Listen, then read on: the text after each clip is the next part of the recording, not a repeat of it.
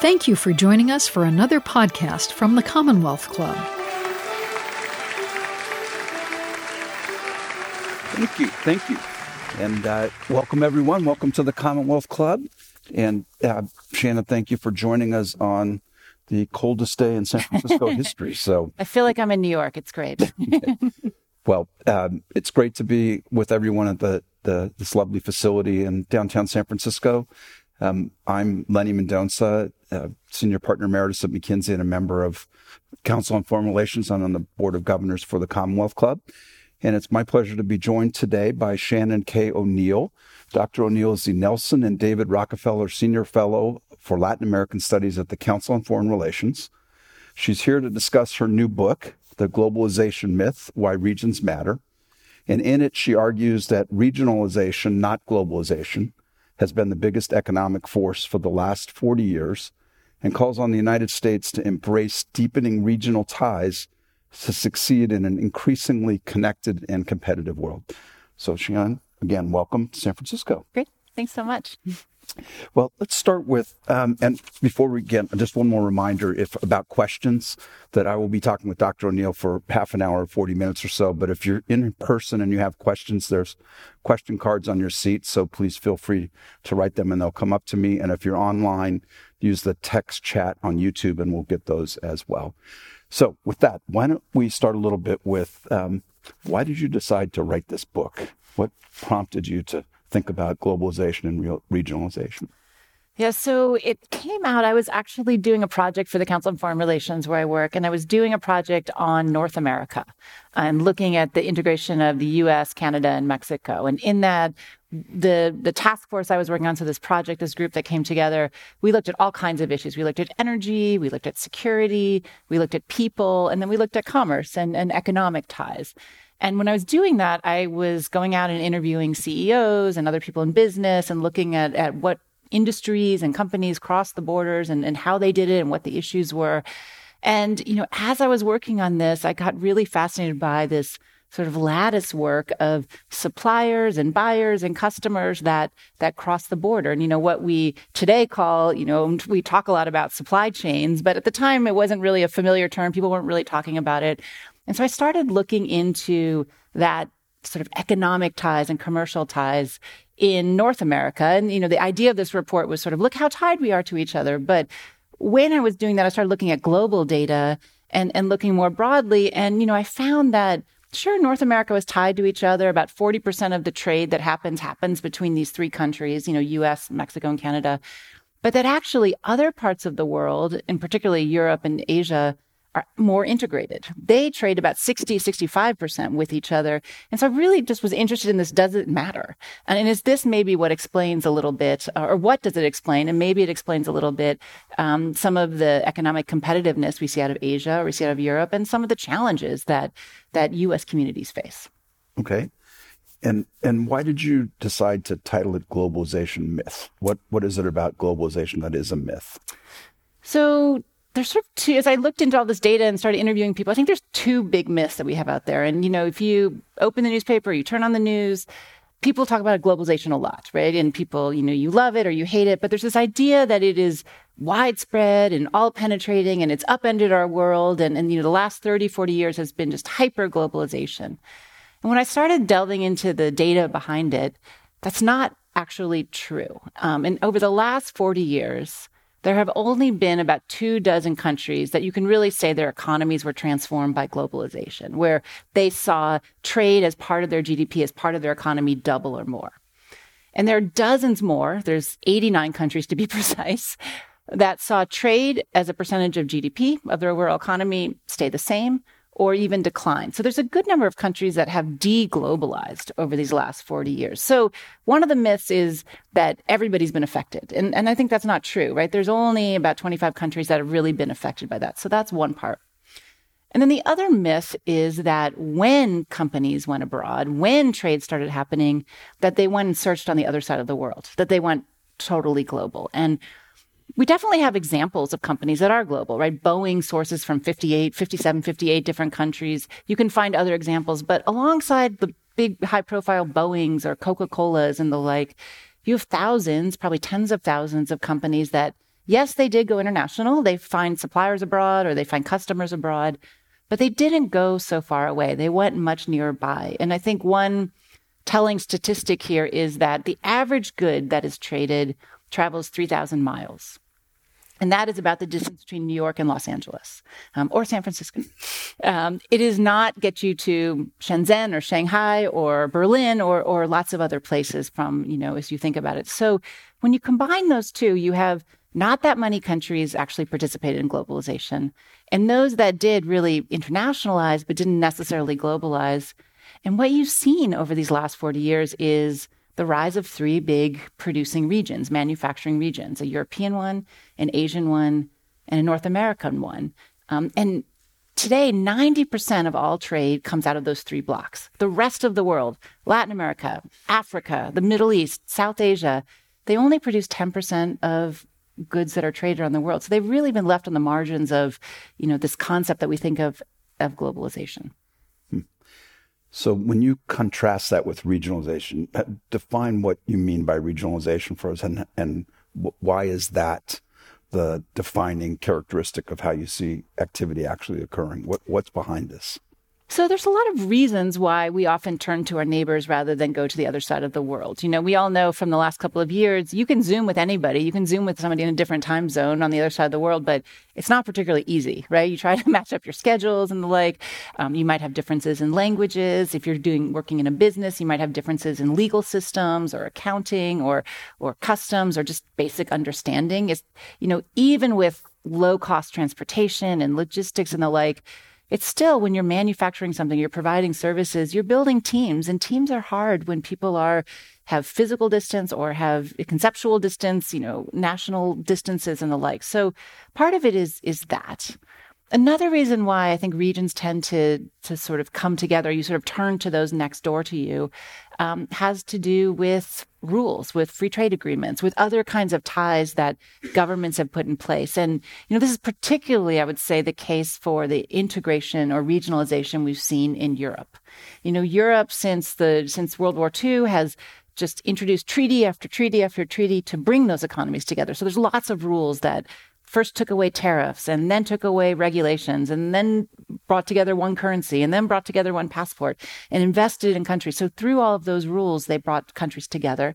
And so you really see who's on the inside and who's on the outside. And, You know, Brexit tells you who's on the outside now and, and the cost to that. Um, but there's, but the reasons I think also are just more mundane reasons. Um, when you, when you might think to go abroad, um, and there's reasons to go abroad. Um, you know, there's an interesting survey by McKinsey, you know, global consulting firm, um, and they surveyed about 600 companies, and they found that when companies internationalize, when they go abroad, their profit margins go up. But then they found if they go further abroad, so if they don't go next door or within, you know, a certain, you know, hundreds of miles or a couple thousand miles, um, that then their profit margins start to go back down. So if they go to the other side of the world, their profits start to decline. And they call this actually, they call it the globalization penalty. So I think there's a whole host of reasons why yes, you can grow faster. You can make more, higher quality and more affordable products if you go abroad because you can get economies of scale. You can have new markets. Um, you can have different labor and, and costs of labor and, and skill sets and all of that. Um, but you go too far abroad and these other frictions just make it hard. And you tend to, you know, maybe you don't lose money, but you don't be as profitable as you might be. Okay. Um, there are obviously very different histories of how the different regions in the world came to be more integrated. Um, and as you said in the beginning, North America is less integrated than than Europe, certainly, and even, even most of Asia. So, um, tell us a little bit about how why that's the case, and does it really matter given the scale of the United States and opportunities within yeah. this our own country? Yeah. So the paths can be different, and we see that. So the European path I sort of just described, and it was very top down, diplomats, you know, uh, leaders talking to each other and forming the rules to make it easier to trade with each other, to build things together, to sell to each other, to finance each other, and the like. Asia is a really different story. It's much more, it's not about free trade agreements. It's not about, you know, governments talking to each other. It's really more of a bottom up commercial story. And it started with Japan in the post-war period running out of labor quickly while they were rebuilding and beginning to, you know, outsource or, you know, send send factories to at the time very poor South Korea and Taiwan and and Singapore and places like that. And then once those countries began to climb the socioeconomic scale, they became wealthier, they had more technology, they began doing the same thing. South Korea and Taiwan started going out and, and sourcing parts from, you know, Vietnam, from China, from Thailand, from other places. So you see it, it's CEOs that were making this decision. Now governments helped. They gave kind of an assist with um, you know, overseas development assistance. They might go and build a port so that then, you know, Japanese, the Japanese, you know, government would build a port in South Korea so then their companies could get stuff back out. They would help build infrastructure and the like. But it was really companies that were making this decision. Free trade agreements came along much later, and already some of this integration had had really happened. And when you turn to North America, you know, we're sort of in this this Goldilocks middle, but not in a good way, um, in that we don't have the deep integration of Europe, where you have all of the rules that allow countries to come together. You know, we don't have one passport, we don't have, uh, you know, one currency. We didn't get rid of regulations. We got rid of tariffs, but not really regulations between the countries. There's lots of frictions there. Um, but so we don't have that. But we also we have some industries that have integrated and automotive industry is, is one of the most integrated. Aerospace there's a good amount of connections. There's processed foods there's some others there but but it's fewer. It's much fewer than asia. It's not as broad as the electronics industry or the apparel industry or or some of these others. And i think that's part of the reason why we've seen um, many of those industries decamp and leave north america is you didn't have the ability or you didn't set up these supply chains that connected the three economies. And so it became more profitable and more competitive to make them in Asia. And so you see that across Asia from those who make synthetic threads that then get woven into fabrics that then are dyed and then are made into apparel that are then sent out that we're all we're all wearing or some of us are wearing. Um, so I think there's different paths there and the North America path, while it's brought some benefits in particular sectors and, and particular um, you know, communities. Um, it hasn't been as widespread, and that's been one of the challenges, I think, frankly, for for U.S. growth as well as Mexican and Canadian.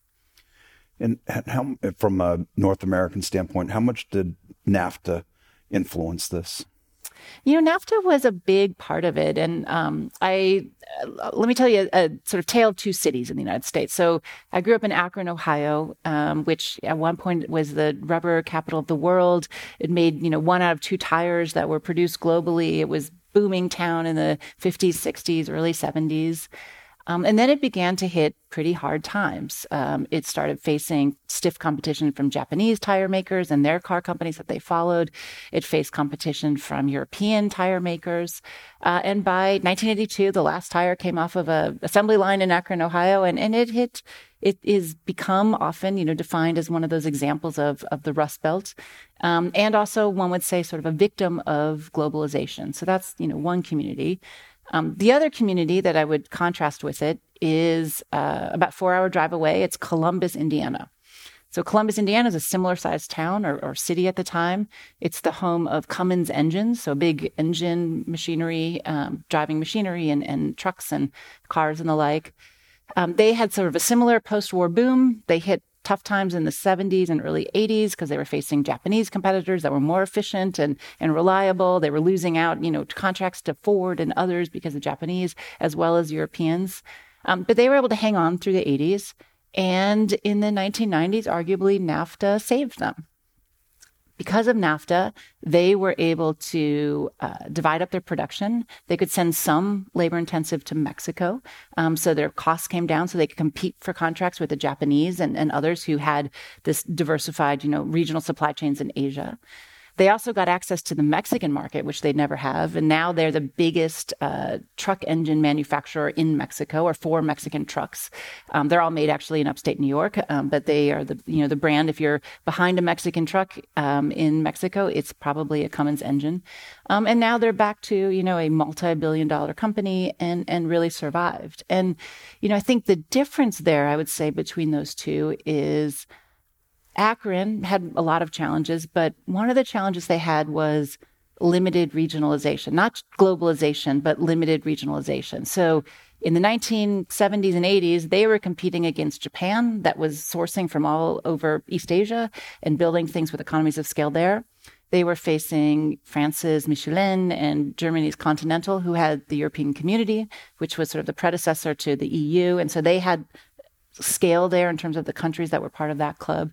And Akron and the United States were on their own. They didn't have sort of that diversity of, of you know, economies and markets and, and skills and labor. Um, and they couldn't compete at the time, um, while Cummins was able to. So I think a bit of the story of NAFTA is that it actually helped many of the industries that took advantage of it compete. Now, some jobs that meant go to Mexico, but it meant the company survived vis-a-vis competitors who were already had created, you know, these ties and these these supply chains. Um, and in some cases, it meant that they actually thrived and they had meant bigger sales, more sales because they were competitive. Um, so more jobs were created in the U.S. than would have been if they had just had a uh, supply chain or if they had just created the things in one country. Hmm. And how much of the story of Columbus is a Cummins story? Is that fundamentally their leadership decisions and their competitive context that set yeah. them on a different path than Akron? It's partly leadership. Um, it's partly, I do think it's partly they were able to hang in there um, until they could, they had sort of NAFTA to work with, so they could diversify and they had access to other markets. So it's partly that story. Um, it is partly, um, you know, 1980s trade wars between the Reagan administration and the Japanese. They put in some, you know, limits on engines that were allowed to come and go at various times. So they gave them a little breathing room, which didn't happen with tires. But, um, but I do think a big part of their continued success, even after that moment, is this regionalization and the fact that you can, I mean, whether we like it or not in the United States, manufacturing, global manufacturing has become a team sport. Nobody does it alone anymore. Even the United States, even China. China doesn't manufacture by itself. And so you're competing against these, these supply chains that have been created that are very efficient, that are highly innovative, um, that bring, you know, low cost goods. And so if you try to do it all in one place without sort of that diversity of, of labor or finance or skills or technology or patents or all of these things, then um, you just won't be profitable vis-a-vis the others and you'll lose market share. Um, and so I think that is what, you know, Cummins and others and many of the industries that have been thriving in North America, that's what part of what they figured out. Okay. Um, the uh, depiction of North America's challenges on this front, you articulated partly as the nature of where the companies were and that there were um, different kinds of uh, regional integration that were going on in Europe and Asia that created different competitive set. How much of North America and particularly the U.S. challenge on this is a political one about a history of not feeling like that's a good idea generally? I mean, I think it is a challenge for the United States, right? And and we um, if I dare say, I think the U.S. got a little complacent in the sense that we had, you know, a booming manufacturing economy in the 1950s and 60s and early 70s, and for lots of reasons, we had lots of amazing technology. We had a lot of investment in research and development. We had, you know, a great working population. We had all of these things that were happening at that time. We had, you know, women and minorities able to come into the workforce. We had expanding workforce um, in a broader part of the workforce. Um, but one of the reasons we were so successful in that time period is that Europe and Asia had been so beaten down by the war. We didn't have any competition, right? You know, the Europeans could barely feed themselves as they were trying to bring their economies back from a devastating war. Japan faced a similar challenge and, you know, China had taken itself out of the game because it went behind a Maoist wall. So did, you know, the Soviet Union. It really was a place where we were kind of it on on that stage. And when you start seeing some of the challenges of the 70s and 80s in the U.S. Um, and you know, growing up in Akron and other places, you saw that. Um, it was in part because there were again other competitors, and so I think part of our challenge, and I think we are making strides in this, is is adjusting to the world today. Right? There's a lot of talented companies, people, countries um, that you know are are very competitive that we can compete with, but we need to step it up. Um, so I think that's part of it. And then the other part is, you know, how do we do that? And, and, you know, one of the challenges I think today in our politics is we're sort of fighting the last war, um, particularly as it has, um, as it pertains to globalization. And, you know, one of the, the biggest effects we've seen over this last 20 years, but really the first decade of the 21st century was what economists call the China shock, right? You had this huge economy that came in, it joined the WTO, and just its size reverberated through the global economy and, and was detrimental for, for big parts of the United States. You know, in different measures by economists, but somewhere between one and two million US jobs were, were lost during that time because of China's competition and really because of Asia's competition. But China was the, was the last stop and just this big huge economy coming in. Um, but that's not going to be the challenge of the next 10 years, right? China does not have a labor force in waiting of hundreds of millions that are in the you know countryside. that are going to come into urban factories. Um, in fact, over the next 15 years, China is going to lose 100 million people from its labor force. So it is going to be shrinking, not growing. Um, and as we were talking about before, wages in China are, are already growing and, and, and are already at rates where it's not a low cost producer anymore. So what I worry about our political debates is we're we're looking back and we're hearkening back to well we want to go back to the 1950s and 60s when we made everything but that was a particular time or we're harkening back and saying, oh, you know, the challenge is the early 2000s and, and we, we have to stop that from happening. So we're going to put up protectionist barriers. But that's not going to be the challenge. And so it's not going to help us grow in the next decade. Okay. Um, just a reminder of those in the room or online, if you have questions, please feel free to put them in the chat on YouTube or on the cards, and we'll be getting to those shortly. Um, so, the speaking of fighting the last war, um, how does uh, Brexit fit in all of this in terms of the the path that Europe is is on? Yeah, it's kind of the worst decision ever for the Brits, and you know, but you know, it's been interesting. So since Brexit has happened, is is a couple things. One is um, you see that the British economy has slowed, and it's been the slowest growing economy in all of Europe uh, since Brexit happened. So through COVID, it's barely recovered, uh, you know, since what it lost during COVID. Um, even its own government, when you look at the reports from from you know the um, the exchequer and you look at the reports from the, the British government, they think they will grow slower, right? They think structurally they've lost the ability to grow in, in many ways. Um, and you see, you know, many headquarters of companies leaving London, leaving Britain because they no longer have access to the European Union the way they used to. Um, you know, my, my favorite example is, you know, Lloyd's of London is no longer based in London. Um, so, you know, there's challenges there.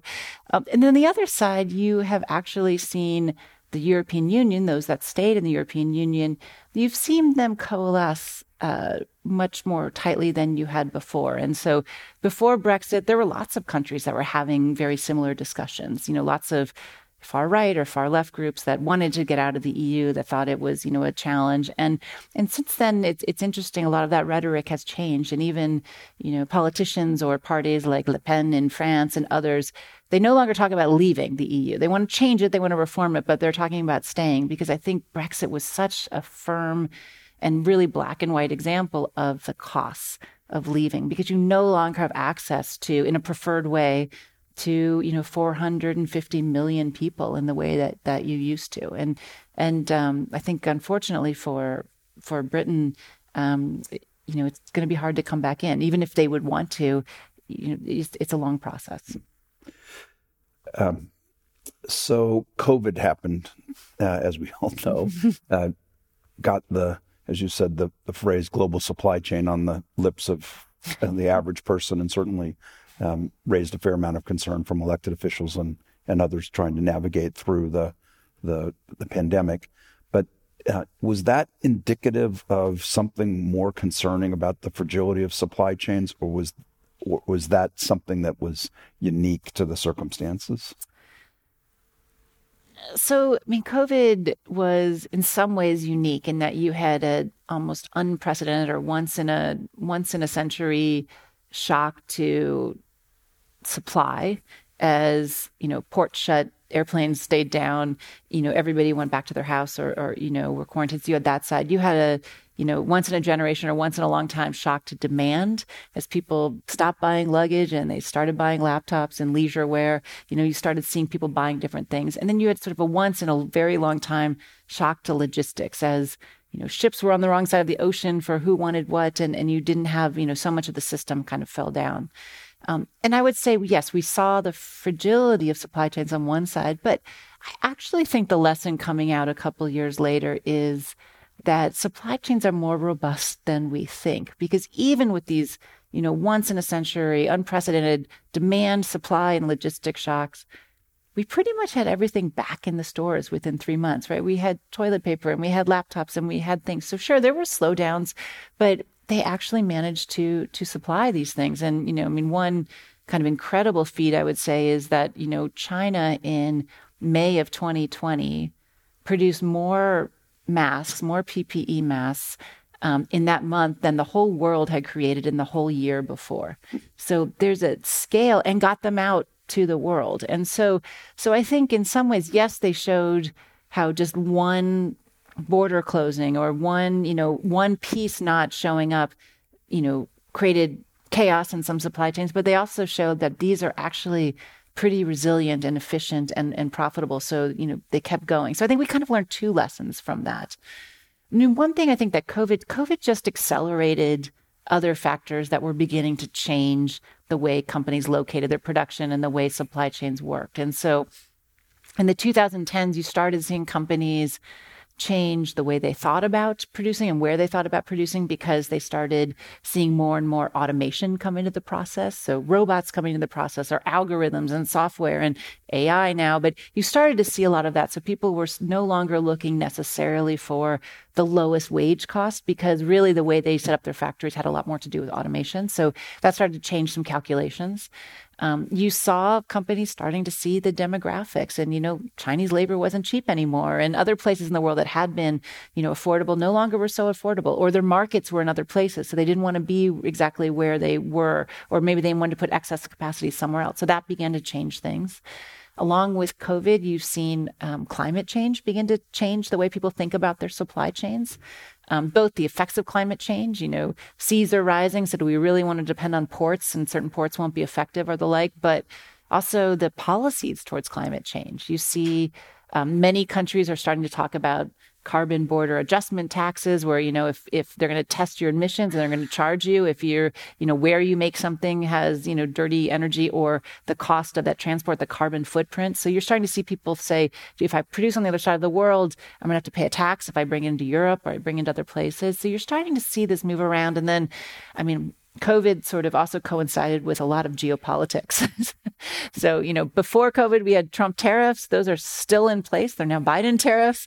And then we've seen obviously kind of a ratcheting up of of the you know export controls and other kinds of frictions between the U.S. and China and, and, other places. So so changing just the profits of of particular supply chains if you if you cross those those borders.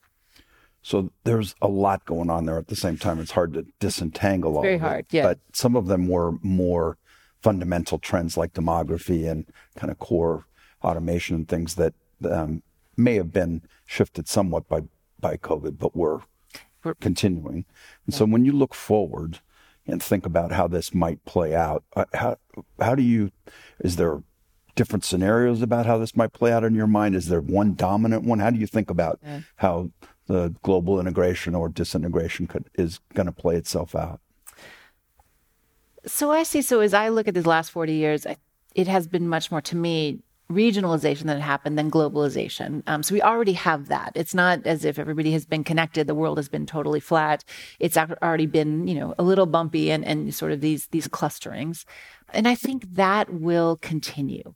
Um, some of these trends like automation and 3D printing and things would say, hey, you can produce stuff anywhere. It doesn't, you know, you don't, it could be on the other side of the world or, or not. Um, the rise of services, you say, oh, things can be digitally sent across. You don't have any transportation costs. You don't have to worry about that. But I do think that some of these factors still lead you back to a much more regional world, not necessarily a domestic world. Some will, right? 3D printing, you could make something here and you don't have to send it anywhere.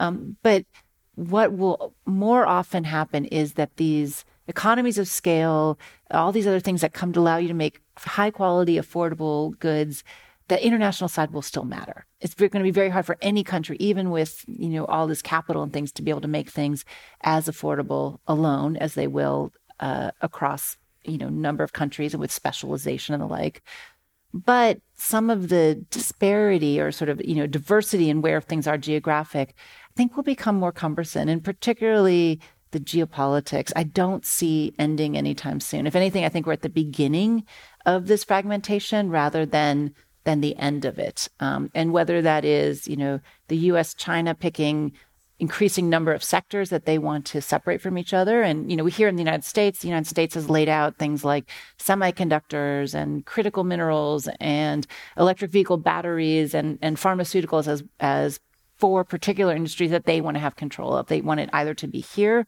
or they want it to be in places where they trust that they'll be able to get those products. You know, if we have another pandemic, want to make sure we'll be able to get the vaccines or the or you know the medicines that we need. Um, same with electric vehicle batteries and all of that. So part of it will be that, um, but I think we'll start to see more and more industries, and it's not just the United States. China has been pulling back as well, right? They have decided that there are particular industries they want to control, that they want to make sure they have the technology. They don't want to import it from the United States or Europe. They want to make sure that they really have national security security the way we think about it as well. So given that these two sides are are are drifting apart and, and putting more and more policies in place, I think we're going to see more and more fragmentation. And it's not going to be just physical goods; it's going to be services and digital goods. And you know, we already see some regionalization in services. So, you know, big part of services is tourism. And when people go abroad, they tend to go closer by, right? So, you know, 75% of the people who take European vacations are Europeans. you know, in Asia, it's even tighter. It's the other people that are traveling around Asia are, are Asians and, and same North America. You, you know, more Americans go to Mexico and Mexicans come to the United States than, than really anywhere else we go. So you already see that. Um, but when you get into, you know, data and services and social media, you know, there's divides there as well. And part of it is is rules, right? You know, Facebook and other, you know, um, uh, social media platforms don't operate in China because they're not allowed to, right? And we have data rules being put in place that make it very hard to move data in and out of China or in and out of other countries. So I think even there, these rules will stop kind of the globalization of what should be easy to transport around the world because it's costless or it seems to be costless. We're going to see fragmentation. And I think there too, you're going to see some regionalization because of the free trade agreements, because of the other ties that tend to develop around regions. Okay. So a number of questions come in. So please uh, either write them on a card or uh, put them in the the uh, comments section on YouTube, and we'll get to those. And I'm going to weave them in as I go here. So, um, if I hear you correctly what you were just articulating in terms of the other factors that may push this, that almost all of those tend to push us more towards regionalization. Yeah. And um, so, if you're um, a policymaker trying to think about this um, are things like the new industrial policy in the United States or the concerns about um, protection of um, technology for national security. Um, is that smart? Is that going to increase? What, what do you? How do you see all of that playing? Yes, as you see these debates play out, if you're just an economist and you're just out there, you're like, this is really dumb. We should just be sourcing from everywhere and we should take every part. And, and that's the way we get our best products at the most affordable um, prices. And that's probably true, right? If, if the world was all, you know, if that was the way we viewed the world. But, but we don't view the world there, right? And we are only, our the goal of efficiency, economic efficiency or low cost, you know, goods is not the only goal, right? And and so especially right now, there's a big goal for national security. We want to make sure we're going to be able to have semiconductors. We want to make sure, you know, if tensions would heat up with, you know, we saw with Russia, we see with China, you know, if those things happen, we want to make sure we have access to those goods. So we want some resilience, and, and that's one thing.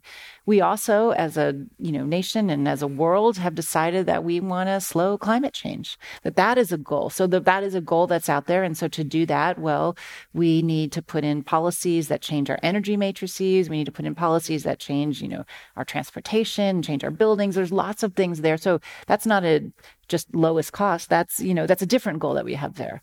You know, we also have a goal here, or, or, at least the Biden administration has a goal for what he, you know, they call domestic equity, right? We want to have um, growth. We want to have it be inclusive growth. We want to have, you know, good paying jobs. We don't, it doesn't, we don't want just the lowest common denominator. We want that as well. And there's others. And, you know, in past after COVID, we want to make sure that public health works, that, you know, we have access and it's equitable. And if there's another pandemic, um, that all Americans will have access to whatever will help them get through that pandemic. So there's a lot of goals that are out there. So as I look at industrial policy, it's not just economic competitiveness or can we make these products it's can we cool the world? Can we be ready for the next pandemic? Can we you know make communities a bit more equitable? There's all these goals there. Um, now lots of goals can lead to complicated policy and, and, and hard to know if you've actually if it works right? If it's successful but but as i look out um, as the us tries to do this then the question is okay how might we at least best try to set this up? And and i think the the challenge for the US is there are very few industries or sectors that the US government is going to be able to subsidize indefinitely, to large extent and indefinitely. Maybe semiconductors, because lots of countries do that, um, and it's seen as a, you know a defense national security. But but we're not going to subsidize dozens of industries. They're going to have to stand on their own in the you know in the global world and be profitable in the global world. And it's going to be very hard to do that just in one place, even the United States, with its, you know, huge economy and population and all of that. And so you're going to have to find allies. Um, and for some of these national security concerns, we want to make electric vehicle batteries, let's say, because we want to cool the climate or we want to stop climate change. You know, we just don't have the critical minerals here in the United States or, or not enough. So we're going to have to work with other countries that make these, right? Um, but then you get back to these economies of scale. Are we going to be really doing every single niche along all of these paths? And are we going to be able to do them effectively and affordably and also innovatively? And I think the jury would be out on that. And perhaps the answer is no, right? You're going to need partners. You're going to need others. You're going to need, you know, broader labor forces and scientists and, and, and all kinds of other workers to learn through this process. And so there you want to reach out to others. So I think, you know, the advice for the policymakers is as we write these industrial policies, as we think about setting them up, how do you make sure that it doesn't become it does meet national security goals. It does meet climate change goals right? It goes it it gets at those things but it isn't so limiting or so protecting that it becomes counterproductive where you you might be able to make an electric vehicle battery but it's not going to be a good one. And so out in the rest of the world US batteries won't be competitive right? And i think that is that's the challenge. And one part of that path is to think a little bit more regionally, to think a little bit more about who would be the allies or the others that you would include under that club. So you get some of the economies of scale and the innovation and, and the manufacturing, um, but you also can meet some of those other goals. It um, sounds like a very complicated message to communicate to the average voter. Um, how does a, a well meaning uh, leader uh, or an advisor to, to yeah. those leaders who's um, you know, concerned about national security and cares about it, concerned about climate change, I'm concerned about uh, international competitiveness in a way. How do you communicate that in a way that is sensible policy, but just doesn't feel like we're going protectionist walls everywhere and, you know, America first again? Yeah. I mean, the debate in Washington isn't um, always the best in this case. Um, you know, one thing I would start with is when you see polls of Americans and, you know, Gallup and others do these really, you know, big polls, you know, they show that Americans actually are generally a good, strong majority of Americans actually think trade is an opportunity. It's not a threat. So I think there's already a base there that would be receptive to a different message than sometimes we we hear coming out of Washington. So I think that's part of it. I think the other part is that you know a surprising number of of people who um, you know, whether it's services, whether it's manufacturing, whether it's other jobs, they actually don't realize they're tied to the international economy. So there's a little bit of education to be done by by companies and say, actually, our final consumer is somewhere else. And and you know, exports are actually, you know, we have lots of studies that show that export oriented jobs in the US pay more than jobs that are that are domestically focused, somewhere between eight and twenty percent. So, you know, if, if politicians want to create good jobs and export oriented jobs are the good jobs that, you know, they they want to bring to their communities. So I think there is, you know, there is a story to tell of of okay, how do we bring good jobs to community? Well, let's see if we can tap into those, you know, seven point what seven point seven billion other people that are in the world and sell to just a fraction of them, right? And that's how you're going to be able to do it. Or maybe you're a supplier into a, a, you know a factory in Mexico that's assembling and then sends out to the world. So that you know Mexico having a factory the factory that assembles cars is not something that's going to hurt Americans. It can actually help Americans. Um, and one thing that's really interesting here, especially for the U.S. and back to Washington, is the US actually has very few free trade agreements around the world. And we, so as a result, we have very limited preferred access to other markets, you know, access where we don't pay tariffs. So we have preferred access to less than 10% of the globe's GDP. Now, Mexico and Canada are NAFTA, now it's called USMCA because they renegotiated it, but they have preferred access to 60% of the globe's GDP. So if there's a car factory or, or assembly plant in Mexico, they can send that car to Europe um, and it can be sold in Europe without any tariffs. If there is an assembly factory in the United States, in North Carolina, and they send that car from North Carolina um, to Europe, the, they will pay a 10% tariff. So that car will not be competitive in a European market because it's just too, too expensive. Um, so if U.S. suppliers can put, you know, U.S. engines, Cummins engines can put that engine in the Mexican assembled car, they can sell it to the Europeans and actually, you know, access this market that's, you know, 480 million people. Um, Mexico is also part of the, C, the CPTPP, what used to be the Trans-Pacific Partnership, and then they added a, a CP, a comprehensive uh, and progressive, to the beginning of it. Um, but that was a trade agreement that the U.S. had negotiated and then and then pulled out of. Um, so when we now trade with lots of Asian countries, we face tariffs, some double digit tariffs that Mexico and Canada don't. So, so as I think about how how do we grow our markets, how do we grow our exports? Okay, we can trade directly with countries with final goods, um, but we actually will probably get more bang for our buck if we supply parts and components that go into products in other places that have much better access to the world. Okay, um, a lot of the the discussion eh, at the time and still about the impact of North American trade agreements tend to focus on U.S. and Mexico. Yeah. But a big portion of it is U.S. and Canada. Um, how is that actually working, and how does is there are there lessons learned there for for um, U.S. and Canadian competitiveness? There are. I mean, it's interesting. So, Mexico and Canada are the U.S. biggest export markets. Um, so, that's where we export the most. Um, and there are a lot of complementarities. I think one thing we learned with Canada and the U.S. actually is that you can be similar economies in many ways. You don't have to have a low wage and a high wage to find complementarities. There are there, um, but you can also find complementarities and strength in you know in your manufacturing between you know the U.S. and Canada. The Europeans do this as well. They find it within each other. So, you know, we do see a lot of cross-border exchanges with Canada in automotive. That's another place where you know it's it's sort of that one is really a, a North America industry. We see it in energy. We see it in some processed foods and the like. I mean, there's a lot of areas where there's um, where there are sort of benefits. You know, one of the challenges of NAFTA, um, and sort of back to why it's not, it's sort of Goldilocks, but but not the one that we want, is that yes, it got rid of tariffs, but it didn't get rid of regulations, and so the North American production still has a lot of, of challenges um, to to making things that cross borders. And you know, one of one of my favorite, I mean, favorite and like you've got to be kidding examples is um, so Cheerios that are made in Canada can't be sold in the United States because they don't meet our regulations. So there's too many, you know, there's too many regulations there. And that carries over into aspirin that's manufactured in Canada can't be sold here in the United States, right? And that's sort of the FDA and medicines. But Cheerios doesn't seem like medicine unless right. you have a three year old. So, uh, so this is, you know, this is a challenge. You still have these regulations and, and the US, Canada, and Mexico have not been able to really negotiate these away the way the Europeans did, frankly. Okay. So as you look forward to um, the US's outlook in the kind of world that you're describing, what would be the top two or three things that you would suggest to policymakers and business leaders that they ought to be paying a lot more attention to yeah. to be successful in this environment?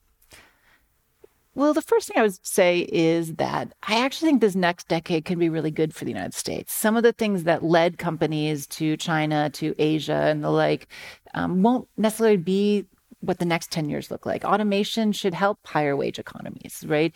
Um, demographics, the North America has pretty good demographics compared to lots of other places in the world. And climate change, some of these issues should be things that the United States we could build, and we are working on building a you know cleaner energy matrix and the like. And so I think there's lots that we can do here, and you know lots of the automation, lots of the the sort of intangibles that go into lots of the technology and the like. The U.S. has been leading on that, especially in you know cloud computing, and, and there's a lot of areas where there's so many strengths in the U.S. We have great universities, we have such a great base. So one is I wouldn't I wouldn't despair, um, but I also think you know time is of the essence, and this is a moment because of all of these shocks that we're seeing a once in a generation fluidity to supply chains. Things are moving around the world. There's a reshuffling that's going around. It's not going to last forever because one thing about supply chains is once you set up kind of the way of making things. You know, they're very sticky because it's hard to set things up, right? You can, sure, you and I can go to China today and start saying, well, I guess I want to make, you know, I want to make this glass. How do I, but you have to find someone, you have to find a factory, you have to trust them, you have to make sure they deliver things on time and they pay you or you pay them. And it's complicated. So once you get it go up and going, you're, you're reluctant to change. So right now is this moment around the world. And this is not just for the US, but for lots of countries.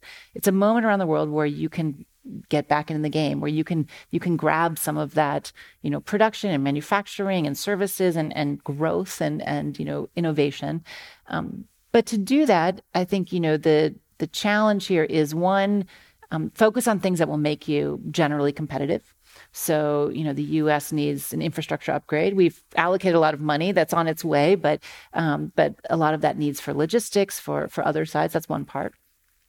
Two is the U.S. Um, has these, you know, some of the most amazing universities in the world, and and you know some of you know the the cutting edge PhDs and all of that. But you know, I don't think our schools are up for a 21st century workforce, right? We're, the jobs that are coming that will come here or come back or be developed are not going to be the ones of, of the 20th century. They're not going to be pulling tires off of a assembly line in Akron, Ohio. So education is a big part of that. Um, I would argue that we should be thinking about a continental workforce.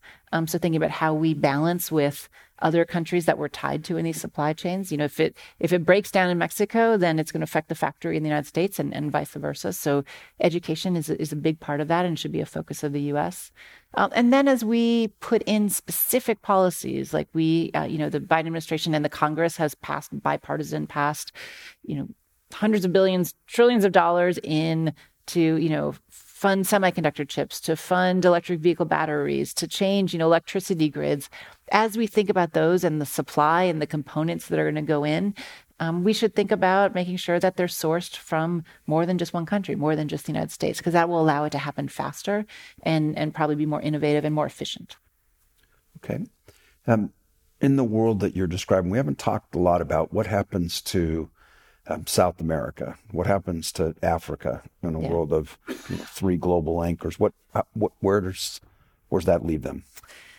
Yeah, so these are regions that I would say um, were really left out of the globalization of the last 30 40 years. They you know did not many of them increase you know trade as part of their economy and they didn't really benefit. You see them muddle through in terms of economic growth um, and particularly in terms of inclusive growth. You know you don't see you know the economies are very unequal and, and have lots of challenges economic and political because of that um, and you know, part of this, I would argue, is uh, is because of limited regionalization. These are regions of the world where the vast majority of their trade, uh, you know, 85 or 90 percent of their trade, is not with their neighbors. When they trade, they look out. And one of the challenges that's happened to them is they have commodities, so they they end up on the ends of supply chain. So they send out commodities and they bring back finished goods, and so they don't really get to be part of this sort of meaty middle of the supply chain. And that is where you get technology. That's where you get learning by doing. That's where you get innovation. That's where you get better jobs, more sophisticated jobs, more diversity in terms of your economy, and and you get faster and more inclusive growth. And you know, economists call this uh, premature deindustrialization. And so, South America and Africa have been the you know the those hit hardest by this in all of the world. But it basically means that before you become a wealthy economy you lose your manufacturing sector. You see it decline. And and part of that i think is this lack of regional supply chains. They've just ended up on the ends and they haven't been able to sort of fill that spot except for in a few cases. So so what does this mean for those? Can they can they rejoin? You know i think right now is a moment for the united states but it's a moment for for these continents or or these countries to try to get back into it, right? Yeah, as we see a reshuffling, um, how do you, you know, can they rejoin um, supply chains or can they bring some of them to bring the benefit to their economies, to their companies, and to their economies? And so, yes, I think there's a potential there. Um, there are things they need to do, right? You need to lower logistics costs because because that matters, right? It's expensive to move things around South South America and around Africa. Um, you need to train workforces that can work in these kind of industries. If you're going to try to bring some of this production there, you have to make sure that that people can do it. Um, you have the challenges of economies of scale, so you're going to need regionalization. Nobody's going to, you know, make a, you know, an iPhone in in Asia, but take one part from Argentina. That's not how it's going to work. You have to be able to bring the whole thing um, or much of of the chain here for or to a particular region to to make that work. So there's a lot of things that they need to think about, but one of it is to develop those ties with their neighbors, um, and that would be a way for them to be competitive and be attractive, frankly, to to these companies that are thinking about moving in other places. I would say some of these geopolitics can favor some of these places, in Africa and South America in particular, because um, as we see the green transition begin to happen, these are two places that have lots of the building blocks of, of green technologies, right? They have lithium and copper and cobalt and graphite and, and other, you know, inputs in there. So there's a moment where um, they could really benefit. But I think the question is, do these become just another set of commodities that they ship out to the world to be processed and used? Or can they find ways to take some of that value add and have it happen in maybe not in each country, but in each region to the benefit of, of you know, South America or Africa? Okay. Um, some of those countries also have demographic advantages to in an aging world. Yes. Um, you know, you've used, in addition to writing this book, you spend most of your time as a Latin American scholar. Yeah. So, are there bright spots that that you'd like to point to to say this is an example of things that feel like this we should be seeing more of this? I mean, I think there are there are some governments who are trying to do this. I mean, there's you know the world is having challenges with populist governments, and Latin America and Africa are no exception right now. So, so I'm I'm not Pollyannish about this, but I do think there are, you know, governments, some of them are progressive that are trying to work through institutions to bring broader growth. And, you know, I'll focus first on Latin America and say a word about Africa. But, you know, Latin America, for all of its challenges, and we can just go, we could talk about that for an hour, like the challenges there. But I think the one thing we should give credit to Latin America is that it has the most people living under democracy of any region in the world.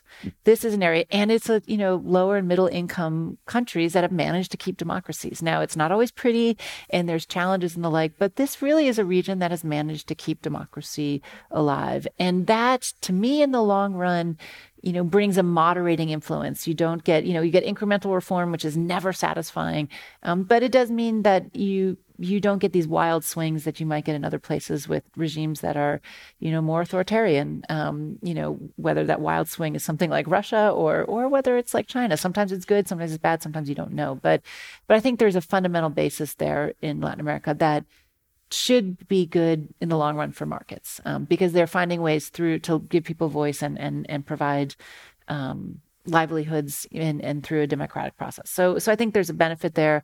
But it's a little ugly right now in some of the places as people are frustrated with what's, and especially what's happened in COVID there, where this really was the region that was hit hardest in terms of per capita deaths from COVID, um, and then also just effects on the economy. Africa has many challenges too, as we know, um, but but as you mentioned, that is the one demographic superstar of the next 20 years. And, you know, fast forward 15, 20 years, Nigeria will be the second largest country in terms of population in the world. They're going to have 900 million people if, if demographics continue the way they are. They're going to pass China, right? It's going to be India, Nigeria, and then China.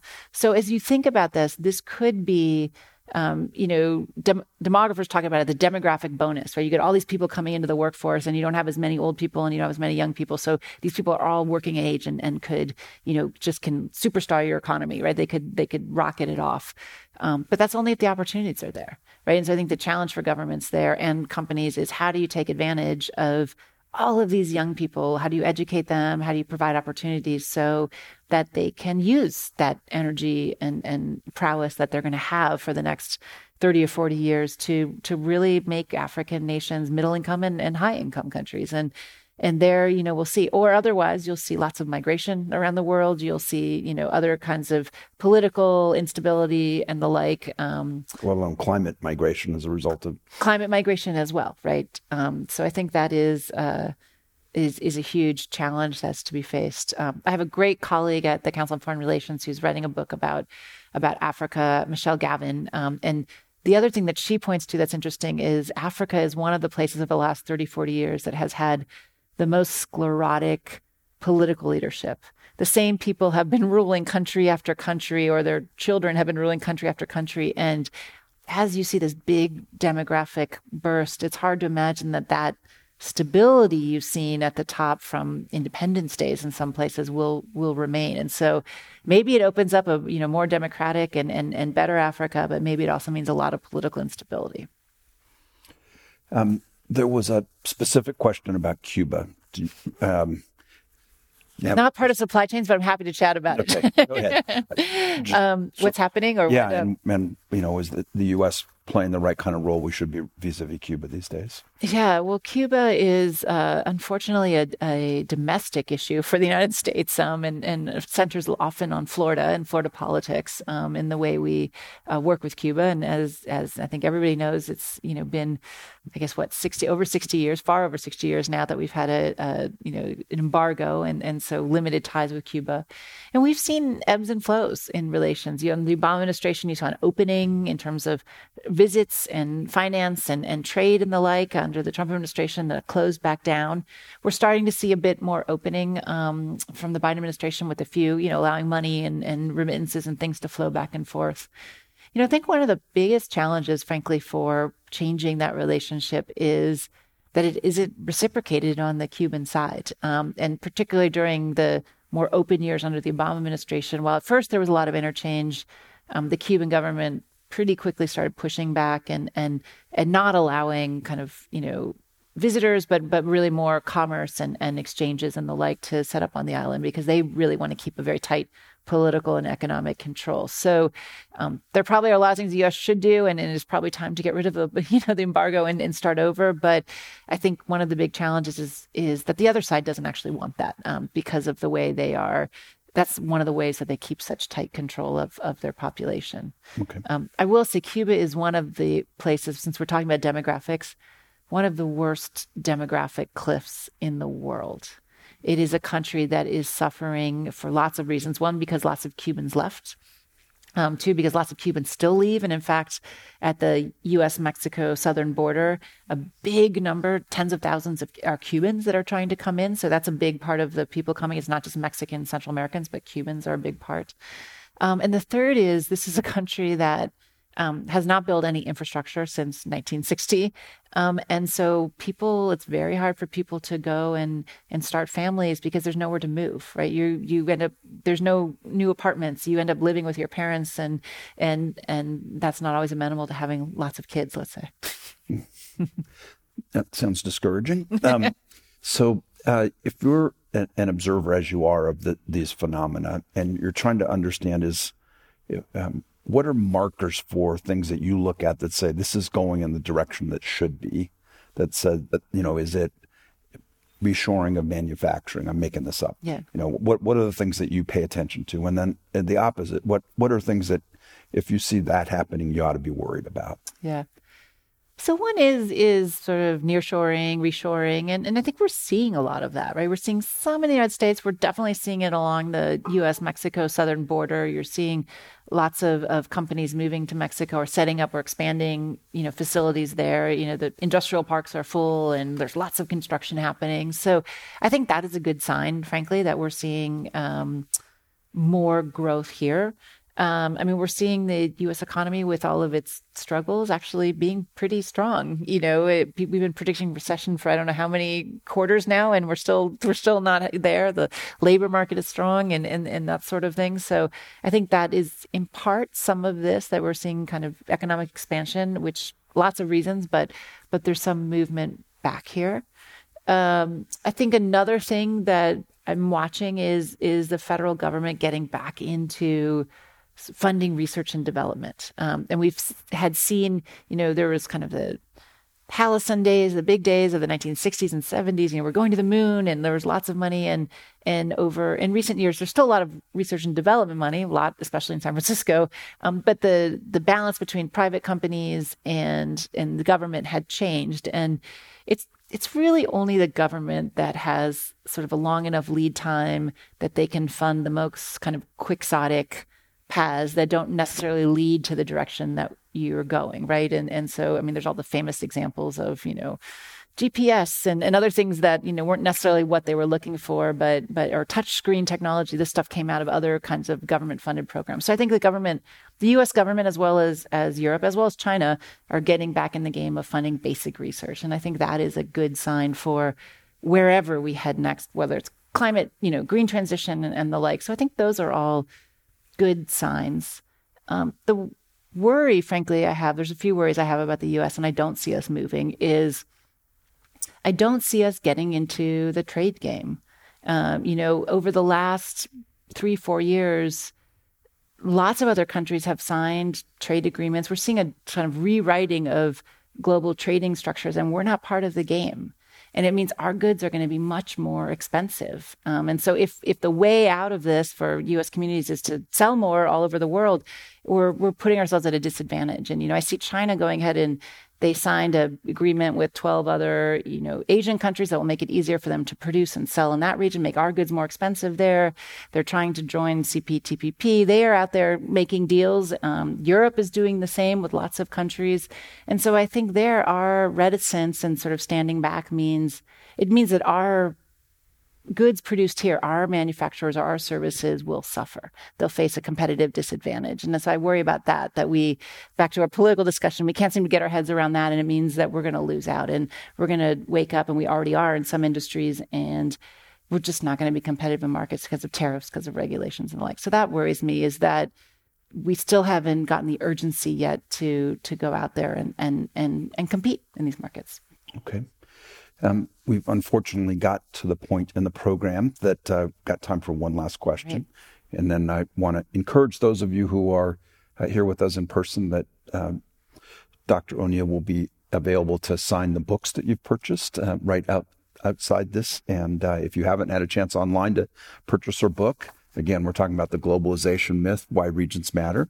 Uh, it's uh, a good read and and very helpful way to understand what's going on in the world today. So I want to ask you a question that says, uh, if you're looking back 10 years from now and the world is, is evolved in the direction that you would like it to be in terms of regionalization and that kind of coordination, what should we be, what will it look like? What, you know, how is it going to be different than today? What's the kind of, you know, Dr. O'Neil view from 20, 33 that says, you know what, we really got this right. What's what are we going to see?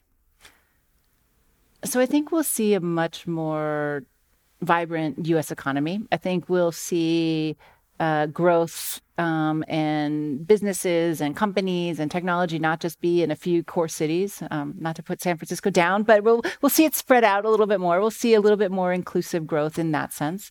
We will see many more ties to other countries. We'll get that exporting and importing, that the back and forth is the way to grow, and we will see products that are made across North America, perhaps including other countries in the Western Hemisphere or Europe, are really globally competitive, right? So, so electronics, um, Asian, you know, electronic supply chains, which produce, you know, the vast majority, there'll be there'll be versions here um, that will also be able to compete around the world. So, you know, there might be an iPhone made in North America that's selling in India, right? Versus just the other way around. So I think you'll see a much more diversified and, and higher, more sophisticated industries that have returned and, and come back to, to North America and the like. So I think that's, that's part of it. Um, you know, I would settle for um, the end of the Russian Ukraine war and not a war in China and Taiwan. Like I would take that as a win as well. Ten years from now, is is we sort of tamp down on the great power competition that seems to be ratcheting itself up. But but leaving aside the you know the hot hot wars, um, the the U.S. and China have also found a way to kind of come to some sort of of balance, let's say, um, and and the the sort of geopolitical ratcheting up that we're seeing that I think will make it hard to get back to the nuts and bolts of just how do we grow our economies and how do we do it in inclusive ways that are more beneficial to everybody. Um, we we put some of that stuff aside and we focus in on that, and that, whether that's for people in the United States or for people in China and other places, how do you make more inclusive growth? Um, and that's what I would hope to see. Fantastic. Well, very much look forward to that coming, having you come back here 10 years from now and saying you predicted this is what we are going to see. Let's hope. but uh, again, our thanks to Shannon O'Neil, the Nelson and David Rockefeller Senior Fellow for Latin American Studies at the Council on Foreign Relations and author of this new book, The Globalization Myth Why Regions Matter. Uh, thank you for spending the evening with us. We'd also like to thank our audience here in person and for those who are watching us on YouTube and other media. And if you'd like to watch more programs or support the Commonwealth Club's efforts in making virtual programming, please uh, visit commonwealthclub.org slash online. And thank you again for joining us this evening. And Shannon, it's great to see you again. Great. Thank you all. It's been great. You've been listening to the Commonwealth Club of California. Hear thousands of our podcasts on Apple Podcasts, Google Play, and Stitcher. If you like what you've heard, please consider supporting our work and help us bring 500 programs a year to listeners like you. Go to commonwealthclub.org/donate. Think your way around the world with our travel programs to exciting domestic and international destinations. And when you're in the Bay Area, please join us live at our events. Thank you for listening and for your support.